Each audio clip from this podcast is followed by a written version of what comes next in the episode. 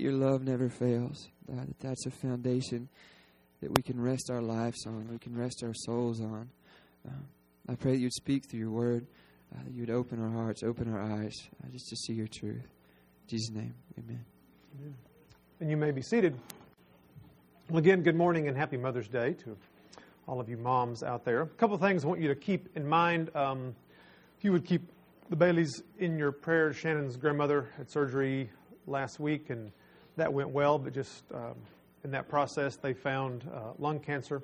So let's continue to pray for them as they struggle through decisions for her and treatment and plus recovery as well. And then uh, a couple of families with sick kids, the Bonowitz, the Templetons, have sick little ones, so if you would keep them in your prayers as well, and especially Aaron and Kate on Mother's Day to have sick kids.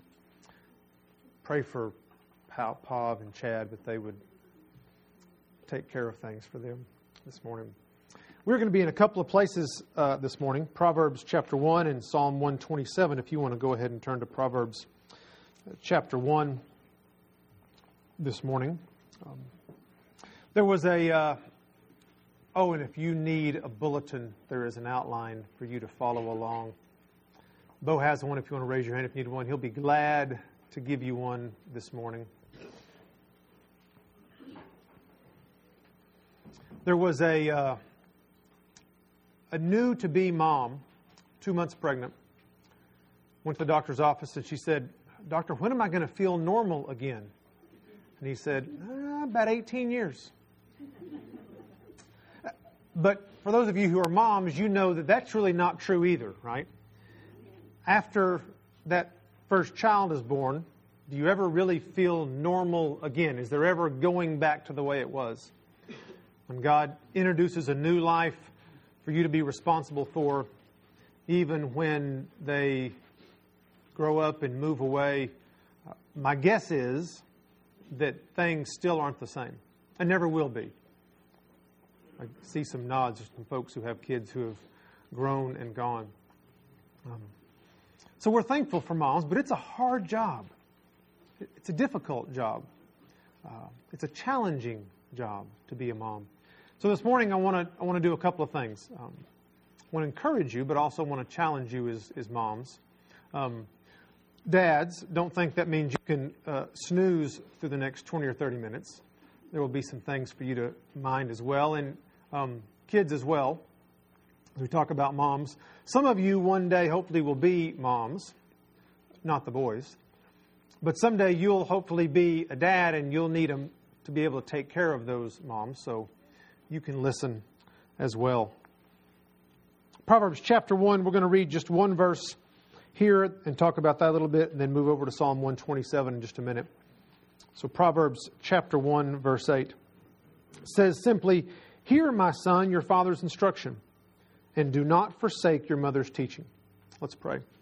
Father, as we look at your word this morning, I pray that you would open it up to us, that you would speak to our, our minds and our hearts and ultimately our wills that we might uh, do what you have for us this morning. We ask these things in Christ's name. Amen. Do not forsake your mother's teaching. Uh, moms teach all the time, right? Correct? We agree with that?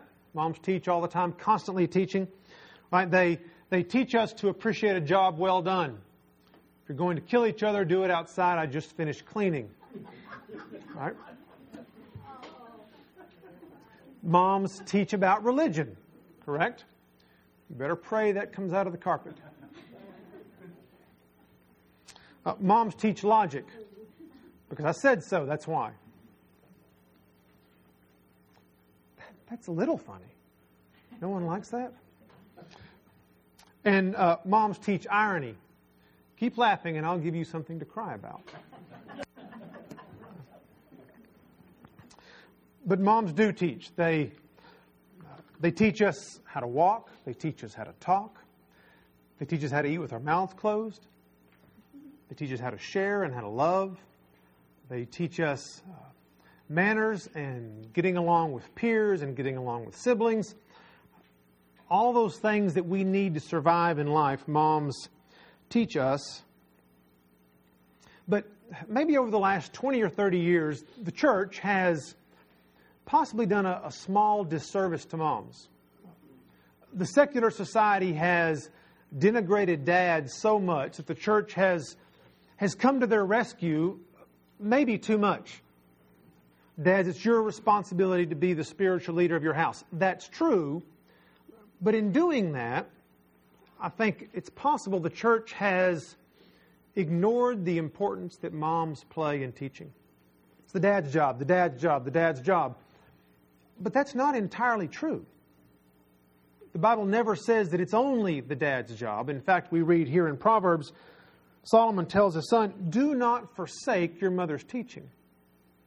It's an interesting verse. That word forsake is extremely important to understanding what this verse means. That word forsake really is an, agricultural term to leave fallow. I had a neighbor come over a couple weeks ago and, and with his tractor and plow up uh, a 60 by 30 plot for us to have a garden. He spent time and energy and effort and care for us as neighbors. And how would it have seemed if I just left that plowed up earth up there all spring. Didn't plant anything, didn't pull any weeds, just left it there all spring. It would be ignoring the gift that He gave me. And in this culture, at this time, that image, that word, do not forsake, would have meant a whole lot to that son Solomon was talking to. Son, think about this for a moment. You know how hard people work to get behind that oxen?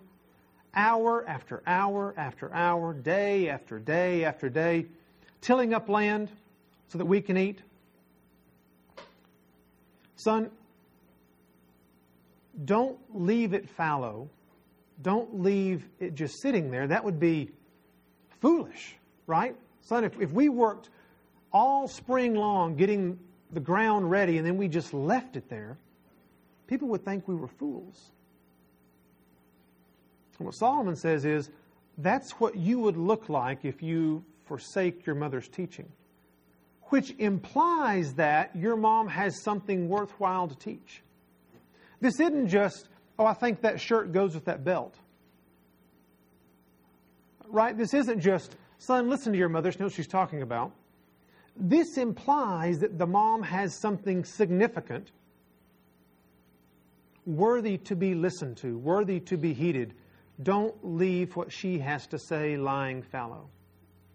You'll end up looking like a fool. People will laugh at you. She's invested hard work, time, effort, energy, wisdom, knowledge in you. And if you ignore that, you'll be a fool. That's what, that's what this verse is communicating. So, moms, you do have something worthwhile to teach. Solomon assumed that the mom had something worthwhile to say. So the challenge this morning is are you, are you saying that? Are you doing that? Let me give you a, a couple of uh, specific things I want you to think about. Number one, are, are you spending time getting to know God and God's Word enough that you can adequ- adequ- adequately, that's a hard word to say, impart that to your kids? that doesn't mean that you have to have all the answers. In fact, one of the best answers you could have is, I don't know. Let's find out. But are you modeling for your kids, number one? Do they see you investing time with God in His Word, learning and growing? To have that picture of a mom who hungers and thirsts after God? Because if you're doing that, not only do they see that, will they pick up on that, but you will have wisdom to impart to them. Not just your own wisdom, not just wisdom from the world, not just what you heard on TV. You'll have true wisdom to impart to them. So, number one, moms, are you spending time getting to know the God of the universe so that your kids can know Him better? Second, are you praying for your kids? Because you know what? It doesn't matter how good of a teacher you are, if the Holy Spirit is not involved in that process, it really won't matter. If God doesn't intervene in their lives, it really doesn't matter how good of a teacher you are, because God is the one that ultimately changes hearts. He uses us, and I'm thankful that He uses us. But we really are dependent upon Him. So specific. Are you praying for their friends? God would bring godly people into their life to encourage them. Are you praying for their future spouses? Are you praying for the decisions that they will make when you're not around? Are you praying that they will understand and grasp and live spiritual truth? Are you praying that they'll clearly see Christ in all his glory, all his magnificence, all his wonder, and that that will be more attractive than anything the world has to offer? And are you praying that they understand the gospel? Not only for salvation, but for every day that they would be able to live that out. Are you praying that they would know grace? So, again, number one, are you spending time getting to know the God of the universe and His Word? And number two, are you praying for your kids? That's my challenge. Now, I want to offer a word of encouragement. Uh, there was a junior high teacher who was uh, teaching on the property of magnets one day in class, and the next day he gave them a quiz. He asked this question My name begins with the letter M. I'm going the wrong way. Is it working? Oh, we're going to go through that again. My name begins with the letter M, has six letters, and I pick things up. What did the most of the what did most of the class put down? They know? Yeah, right? Do you ever feel that way sometimes? Is that is that your job? It reminds me of the, the dad who was trying to explain to his four year old girl what marriage was. Said, well, I'll, I'll show her some pictures. Got out the wedding photo, pictures of the wedding party, pictures of the reception, pictures of putting the ring on, pastor, all that stuff. He finally said, Do you have any questions? She said, So that's the day mom came and worked for us, right? Moms have a hard job, a difficult job. It is 24 7, it's nonstop. Um, our kids, our kids need you. They depend upon you, and it's hard work. So let me encourage you to enjoy your kids. To enjoy your kids. Turn back just a few pages to Psalm 127. Psalm 127. Um, we're going to look at several verses in here, but I want to read just verse 3 this morning and spend most of our time there. Psalm 127, verse 3 says, Behold, children are a gift of the Lord, the fruit of the womb is a reward. That word gift is uh, the word inheritance. Really? It's what someone gives to someone else when they die, or when it's talking about God, it's what He gives to His people to enjoy. The land, for instance. Jeremiah 2, he talks about, I, I brought you into the land for you to enjoy its fruit. He gave them that inheritance of the land so they would enjoy it. And here, God says that children are an inheritance of the Lord. It's something that God gives for us to enjoy. And then he explains that in the next line the fruit of the womb, parallel to children, is a reward. If you got a reward for doing something, what would you do with that? You'd enjoy it, right? Moms, you need to enjoy your kids. Um, we get so caught up in, I think, making sure that we produce the right kid, that we get so caught up in making sure that everything is in order that we forget to enjoy them and we forget to be dependent upon God. Go back up to verse 1. How does this whole psalm start? Unless the Lord builds the house, they labor in vain who build it. Ultimately, moms, and listen very carefully, it's not up to you. Unless the Lord builds the house, they labor in vain who build it. It's not up to you. Granted, God gives us the wonderful privilege, responsibility of being involved in the spiritual nourishment of our kids' lives, especially you moms. I'm thankful for a godly mom who has wonderful discernment, a godly wife. She's also a godly mom to those three. She has wonderful discernment. Um, on three occasions, when they were little, she recognized that God was doing something in their life. She'd come down, you know, I think God's working in their heart. I think we need to have that conversation about Christ with them. Three times. I don't know if I'm just oblivious to some of those things, but moms pick up on stuff like that. Does that mean it was her responsibility to make sure that, that salvation happened? No, that's God's responsibility. But He puts us, Mom, He puts you in places to be discerning, to be wise, to participate in what He's doing in our kids' lives. But again, it's not up to you. And so, number one, moms, you need to relax and enjoy your kids. Enjoy them. Dads, are you helping them do that? Are you so concerned that everything in the house is in a certain order, in a certain way, at a certain time, that your wife doesn't have time to enjoy your kids? She needs to enjoy them. She needs to spend time with them.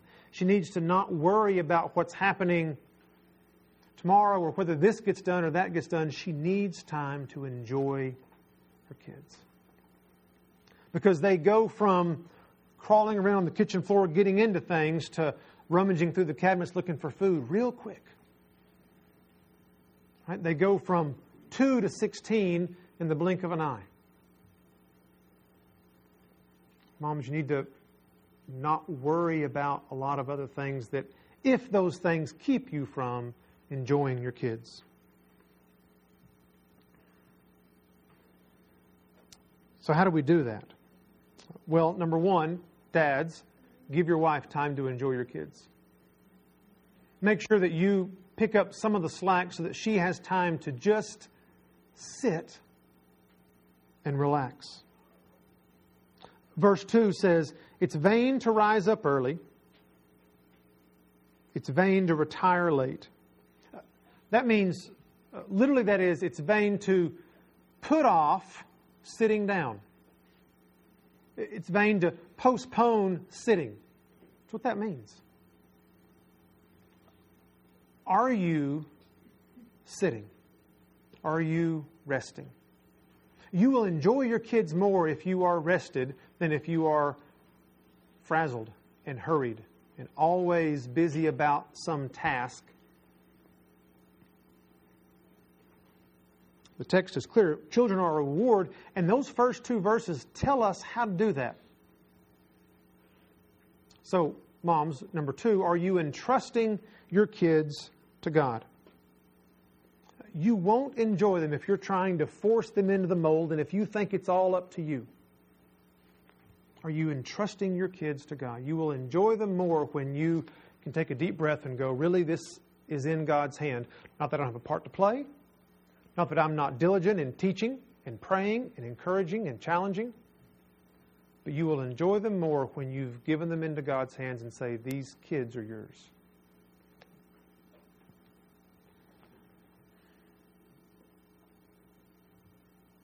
And then finally, just we've said before, relax. Take the time, make the time to sit with them and enjoy them and spend time with them. That may mean getting rid of some distractions. It may mean turning off a TV. It may mean turning off a computer. It may mean letting something go. But will you just take a deep breath and sit and enjoy the reward, the inheritance, the blessing that God has given you? And not worry so much about uh, things of life that get in the way that distract us. Will you enjoy them? Uh, Charles Spurgeon says this The devil never reckons a man lost as long as he has a good mother alive.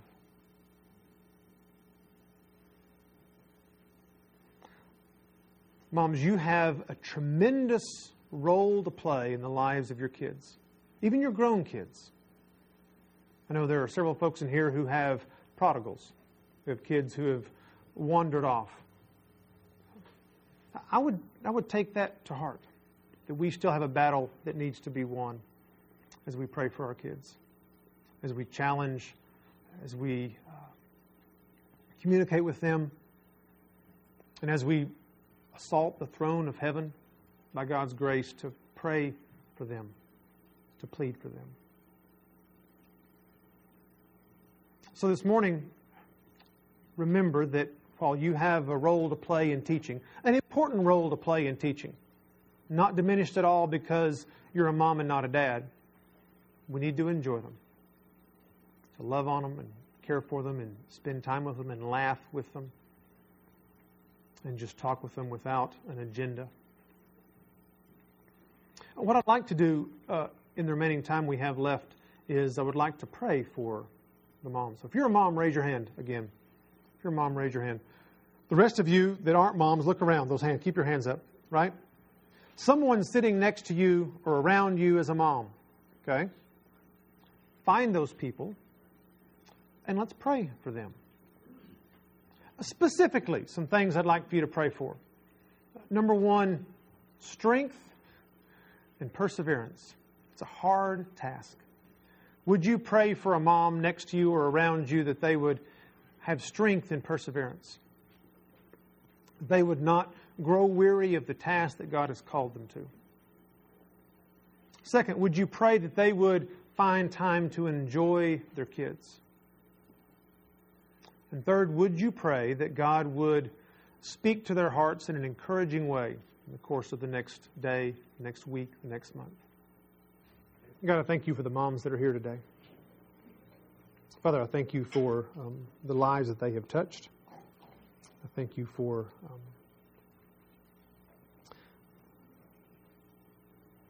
for loving them. And so we ask that you would, um, especially uh, today, Allow them to know your presence. Strengthen them for the task that lies ahead of them as they continue to struggle and fight um, for the spiritual health of their kids. But God, we do ask that they would uh, depend upon you. That they would see their task as um, participating in what you are doing in the lives of their kids. And that, that they would rest in you. Father, I pray that we would, um, as we go uh, to classes now this morning, as the kids go to um, the kids' time, as the adults um, spend time in, in, more fellowship and learning, that you would uh, use that time to encourage us, you would use that time to teach us, and that uh, through that process we might be more like you, that the world might uh, see you in us. And we ask these things in Christ's name. Amen.